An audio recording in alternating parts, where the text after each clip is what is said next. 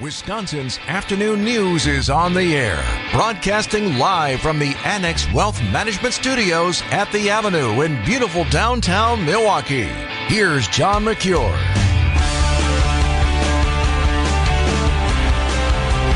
White Barmer Cooley is in for Sandy Max. Greg Matzik is here. Thank God for that. Debbie Lazaga is here. Thank you for that.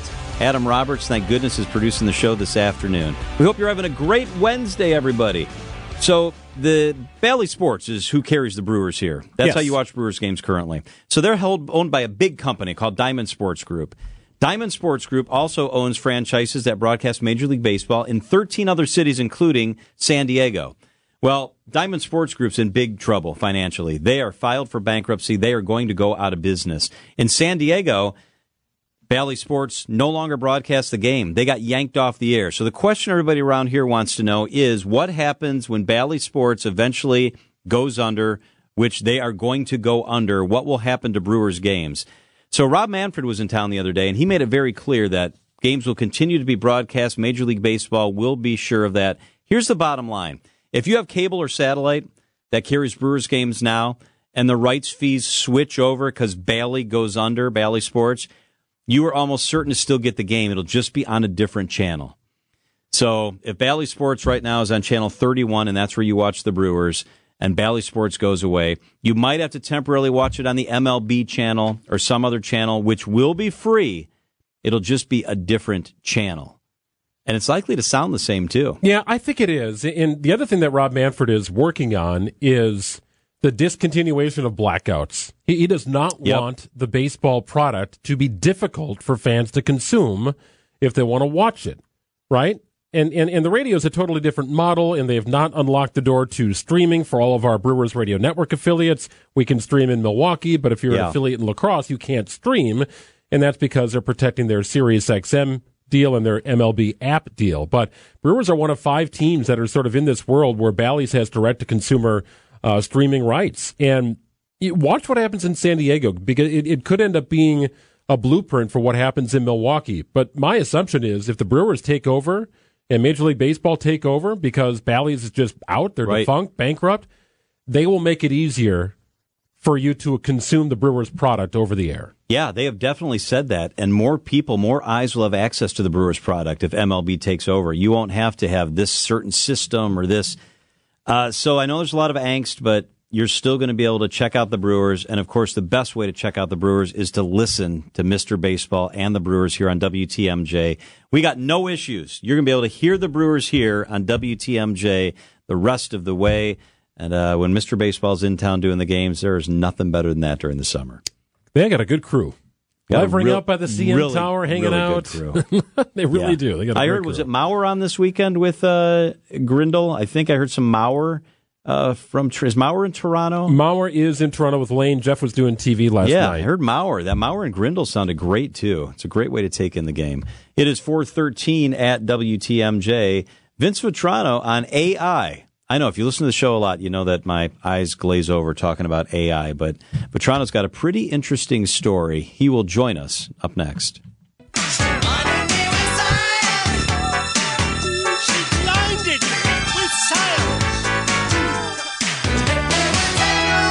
Vince Vitrano is the host of Wisconsin's Morning News, and we're always happy when he's with us in the afternoon. Hey, pal, thanks for being here. I come delivering bad news. We're doomed. Oh, no. We are? What's going on? I'm not even kind of entirely laughing at this. Eric and I talk about this on Wisconsin's Morning News quite a bit because we're both kind of fascinated about artificial intelligence, the direction that it's going, and the speed with which it is rapidly developing. And make me interested because my eyes glaze over. I don't fully understand it or how it applies to me. Oh, okay. And I know it likely will, but why are you intrigued by this? Do you want to get interested in a hurry? I do. Yes, okay. Interests me. The very people who are developing this technology are using words like human extinction. Oh, God, that sounds terrible. And that's they're really serious. Not good. They're serious. No, they're not. They're the ones making it. Like dinosaur extinction? Yeah, like people will be gone. Come on. Now, see, that's why I think this is crazy. There you go. Hundreds of business leaders, this from ABC News, hundreds of business leaders and public figures sounded a sobering alarm on Tuesday over what they described as a threat of mass extinction posed by artificial intelligence. What? These aren't just some cranks. Among them are the very people who are developing this, John. Among the 350 signatories of a public statement are Sam Altman. Does that name sound familiar to you at all? Chief executive of OpenAI, the company behind the popular conversation bot ChatGPT, also on the list. Demis Hassabis, he is the CEO of Google DeepMind, the tech giant's AI division. And they why? Why do they think this could lead to extinction? Elon Musk is another name on this. Stephen Hawking. The famous physicist. Right. Yeah. Was out in front of this years ago talking about which direction it could go. Let me read you this statement. So I told you 350 people signed on to this dramatic statement that has a lot of people talking today. Here's the simplicity of the statement. Mitigating the risk of extinction from AI should be a global priority alongside other societal scale risks, such as pandemics and nuclear war. End of statement. So AI up there with nuclear war as far as could lead to extinction. And why they're talking that way is because the nature of what they're developing means that at some point they're afraid they'll lose control over how much more it develops. The whole thing is artificial intelligence becomes intelligent on its own. All right. So whereas heretofore we've basically programmed computers to do what we want them to do. Yes. We tell them what to do. Yes. And they operate, even with code, under the confines of what we've set up. The apparatus and the curbs and the guardrails and all of that. It does only what we've told it to do. Artificial intelligence allows it to grow and come up with things on its own. And what these guys are freaked out about is not today, but real soon, it will grow in ways that maybe we didn't want it to. It's so cliche, and we laugh at it because I'm smiling. It's the Terminator, it's war games, it's Hollywood. Right. But these are the guys that are making it, and they say it's real, and they're calling for a pause on development. Stop right now. Let us take a breath. And they're begging lawmakers in Washington to put parameters on this. How many company executives of any kind go to Washington and beg for regulation? Well, but people are, let's play this out. Okay. So people are still going to have sex because sex is fun. They're still going to procreate and have kids. Okay, so maybe this can now do work for us, right? It can lead to job elimination. Isn't it a big leap to say it could lead to extinction? That's very strong. You can't get stronger than that. It could lead to extinction. I think what they're saying is, so on the extinction level, what could AI do, like in Terminator, Skynet, right? Skynet goes active on this day, where the computers take over and start warring with each other. Next thing you know, we're just around, right? They're in charge. They're in control. Yeah, we're in the background. So I think that's one of the concerns when they use words like extinction. Also, you talked about something else that's important. We went through this in the robotic stage, right? As robotics was developing, we're like, nobody's going to have a job anymore. Robots will do everything. Well, no, and I don't think that's a reason to necessarily throttle back on advancing technology because there might be some societal interruptions. That's normal and natural human progression, right? What about all the people who knew how to drive a carriage back in the day? If we have this car, they'll all be out of work. Well, the people who take care of the horses are going to be out of work. Right, the blacksmith or whoever, right? They're going to be out of work. And we always find ways to adapt. What this is talking about is taking that to the nth degree where there's nothing left for us to really do. And before you say, well, what about us? We're in a creative industry. We tell stories. Or what about musicians and artists?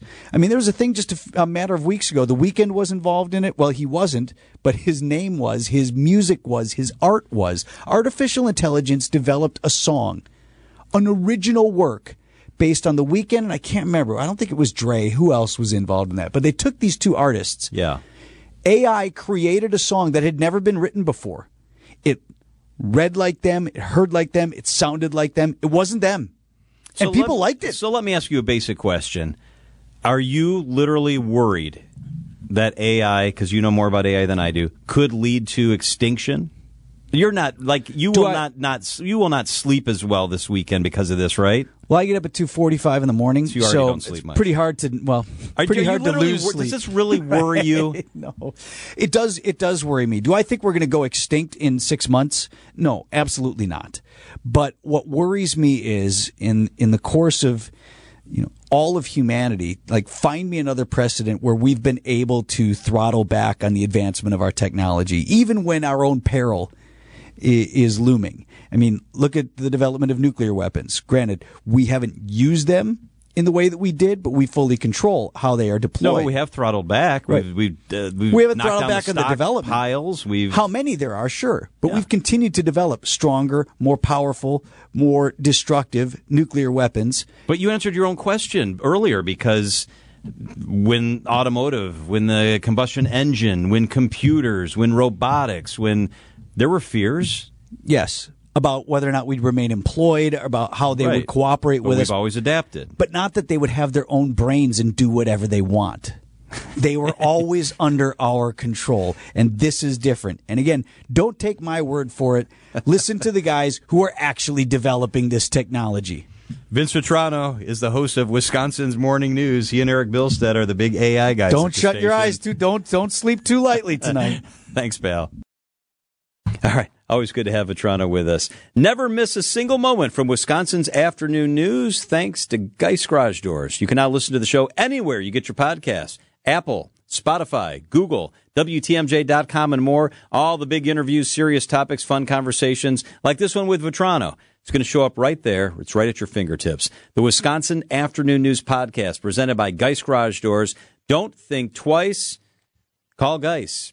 Wisconsin's Afternoon News on WTMJ. Oh, cheesecake, munching on a cheesecake, munching on a cheesecake.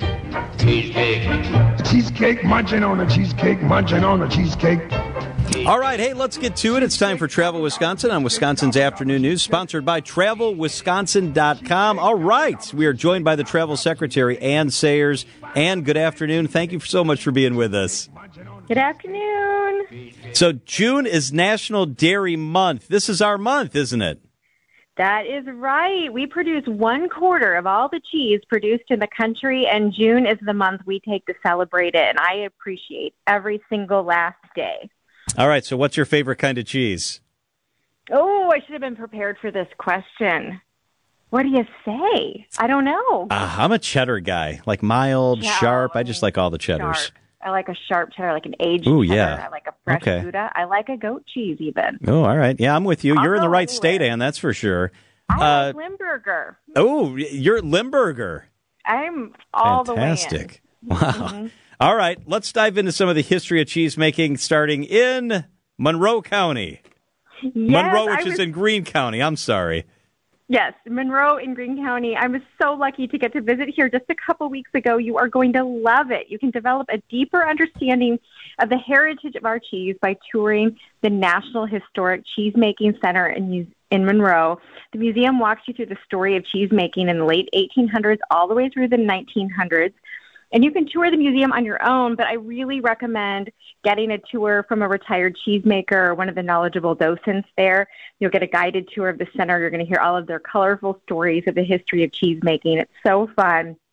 And the National Historic Cheesemaking Center is open Thursday through Sunday, and you can experience the Amobestag farmstead cheese factory while you're on the ground. And so this century-old factory was once producing Swiss, Limburger, and brick cheese. They did that all before 1917, and then it went unused for 90 years before being donated here to the center, and it's been restored. And so now the farmstead operation and equipment is back to its original glory, and you've just got to see it. Oh, that's cool. I thought you were going to tell us there was cheese there that was 90 years old. That would be a different kind of tasty treat. You can taste more than a century of tradition at Nasonville Dairy. Where's that? Yes, so this is in central Wisconsin. For more than 130 years, the Nasonville Dairy has been producing their cheese. You can travel to central Wisconsin and get a taste of their award-winning cheese for yourself. The dairy operates retail stores in the communities of both Curtis and Marshfield, and there you can browse a large selection of cheese and other products. They're open to customers Monday to Saturday. The Nasonville Dairy employs 17 licensed cheesemakers that craft their products, including 4 master cheesemakers. So their cheeses include sharp cheddars aged up to 16 years, specialty products like blue marble jack cheese and buffalo-flavored cheese curds, and so much more. And you can time your visit to the Nasonville Dairy with other quintessential June Dairy Month experiences, like Breakfast on a Farm, and there's a couple of those coming up in the area. Cool. Yes, the Abbotsford FFA is hosting a dairy breakfast that, of course, includes cheese, milk, and ice cream on June 4th. And then there's another one in the Colby FFA is hosting on June 25th. And in addition to breakfast, there's going to be a petting zoo, bouncy house, and polka band. Oh, that sounds fun. That's a great weekend. How about artisan cheese? Let's check out Door County. What's happening there? Yes, for you foodies, you're going to want to check out Renard's Cheese and their itinerary for any trip up to Door County.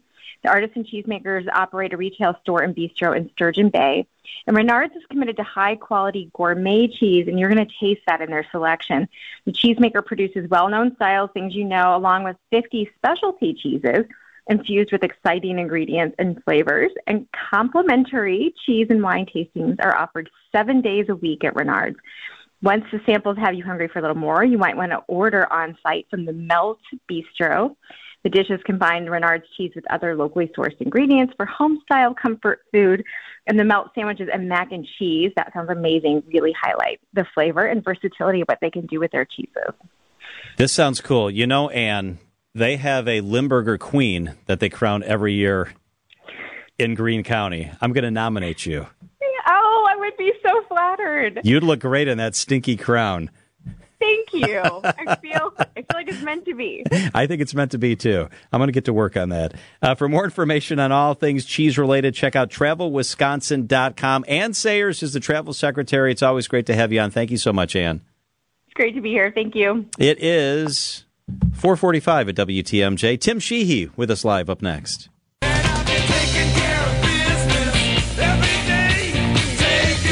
He really is the big cheese. He is Tim Sheehy, the president of the Metropolitan Milwaukee Association of Commerce. Tim, how you doing? I'm hopeful I'm not the big stinky cheese. Yeah. If somebody were to say to you, we don't know what you're doing when this MMAC thing's done, but you'd be a really good king of Limburger. I'd pass. What's your favorite cheese? Yeah, what is it? My favorite cheese is any cheese. I'll eat any cheese. Equal opportunity cheese. Equal opportunity cheese. I'll eat that. That's good. I love it. Hey, I wanted to get you here today. I'm excited you're here because the funding for the ballpark is in the news. It's been in the news, and there are a couple developments that I specifically wanted to ask you about. Let's start with this. So the stadium board, which you head, approved a new main scoreboard request by the Brewers, but rejected a $2 million request for a secondary scoreboard. I know it was decided behind closed doors, but what can you tell us about the discussion? Why was the decision reached to approve the main scoreboard, but the secondary one was a no-go? Sure, the District Park Board, which represents the taxpayers, is governed by the lease. And the lease led us to a decision that we needed to replace the main scoreboard because it was reaching the end of its useful life. So we needed to do that, and we did that in partnership with the Brewers. And so that new scoreboard, which will be the fourth largest kind of main scoreboard in Major League Baseball, fulfills our lease obligation to make that capital improvement. And we did not feel at the time that the secondary scoreboard did that. We're also reviewing a new control room, which would help operate the main scoreboard. So those are the reasons that we made the decisions. So part of the obligation is that if a certain percentage of Major League ballparks have an amenity, then the Brewers can have it, right? Is that fair? Yeah, it's a fair. So like for the new scoreboard, we need to put that improvement in such that we're in the top 25% of all ballparks. And if 75% of the teams have some major amenity, then we need to consider putting that in for the ballpark. So if 75% had a secondary scoreboard, this might have been a different conversation. You could make an argument. You could make an argument for that case, but you'd also look at the total amount of video in a stadium or in a ballpark and compare that total amount to others. So I said, it's fourth largest scoreboard in Major League Baseball, and with that scoreboard addition, we're in the top 7 teams in total video for the ballpark. It is going to be a cool scoreboard. Are the Brewers upset that they're not getting the smaller scoreboard? Well, I think that's a decision that's to be made down the line, and you know you can't always get what you want. Sometimes you get what you need. And that's a good way to phrase it, right? Is it deemed overkill? Like, here's what you need, and here's what you may want. Right, and there are some gray areas in our lease, and what we want to do is give the Brewers the tools that they need to draw fans, to be competitive, and to have this be a great experience, but we also have to keep in mind the taxpayers and the resources that we have to make those decisions. I want to ask you about the Milwaukee County Board voting 17-0 for a resolution calling for no county funding on American Family Field improvements. I know this is being negotiated in Madison. Do drawing of lines like this make the process more complicated? Well, they're not helpful, but in deference to the county board, I also understand the negotiations that are going back and forth in terms of the amount of the sales tax that the county might get access to, which is right now 0.375, and they're interested in getting a half cent to help solve their problems. So this will be part of the back and forth discussion and negotiation about what is the right amount of sales tax and what responsibilities the county has. I spoke to a legislator yesterday who said that he's ticked off that the board did this, that even if this ends up being the case, it's just like, I guess you put it perfect, it's not helpful. In your role, and you marry a lot of different people together and work with a lot of different organizations, is part of it bringing people together and finding common ground when it appears that that's not always readily available? Yeah, and I understand why the state legislature might be upset about this, but I also understand why the county is upset about some of the provisions that they're being asked to agree to get access to the sales tax. So this is a back and forth, and what you want to do is keep it professional and not make it personal. The U.S. is aging faster than it has in 130 years. I find that very interesting. You pointed this out to us. Wow. What does that mean for our economy? You know, so much, you often hear that demographics are destiny, and in this case, it's a really interesting look, because what we want to understand is how many people are going to are retired, and how many people are going to support them. So, as you noted, the U.S. population grew older faster in the last decade, that with a share of residents 65 or over, than at any time in the last 130 years. Wow. And what's really interesting here is obviously you have baby boomers retiring, you have millennials getting older, so that puts more people in the retirement bucket than are working. Now, if you look at the other end of the spectrum, and I do this quickly, in 1957, there were 4.3 million births and 1.8 million deaths. Last year in 2022, there were 3.7 million births and about 3.3 million deaths. Wow. So the point is, the country is not growing. Our demographics are slowing down. We're getting older, and that's a big challenge, and we go back to a longer discussion on why immigration is so important. New office leases downtown are picking up. New apartments are going online. We've discussed that in the past. How's Milwaukee changing post-COVID now that we're a little bit past it? You know, it's a really good question. I was talking to a business that was moving in today to the BMO Tower downtown, just across from City Hall, and they said with their move, that building's about 82% full. And we're starting to see cranes on both sides of the river, new apartments coming up. So it shows me that the city is resilient, it's vibrant, and it's coming back. I love it. I love the sound of that. All right. How about some good news? Yeah, so good news is that we held our last board meeting today of the Summerfest board before the kickoff on June 22nd. So Summerfest begins on June 22nd with Eric Church. And then in a small note, creative design and fabrication just moved from Northern Illinois to Wisconsin. So it doesn't replace the loss of Masterlock, but it says manufacturing's still alive, and we got new manufacturers moving here. I've got good news of the week, too. You played pickleball with us for the first time recently, and I want to thank you. That little serve, acting like you don't know what you're doing, Matzik, that thing was nasty, wasn't it? I kept it low, right? So you really got to get low to try and get it over the net. You seem comfortable, Sheehy. Well, I really appreciate the invite, and I was really thrilled to be partnered with Greg Matzik, which I will call Edward Scissorhands now. I mean, he can hit the paddle left, he can hit the paddle right. True. It's incredible. That's just meaning I don't know what I'm doing, so just switch hands. Yeah, it was good stuff. Anytime. We'll play again soon, Tim. Tim Sheehy is the president of MMAC. Always good to have you here.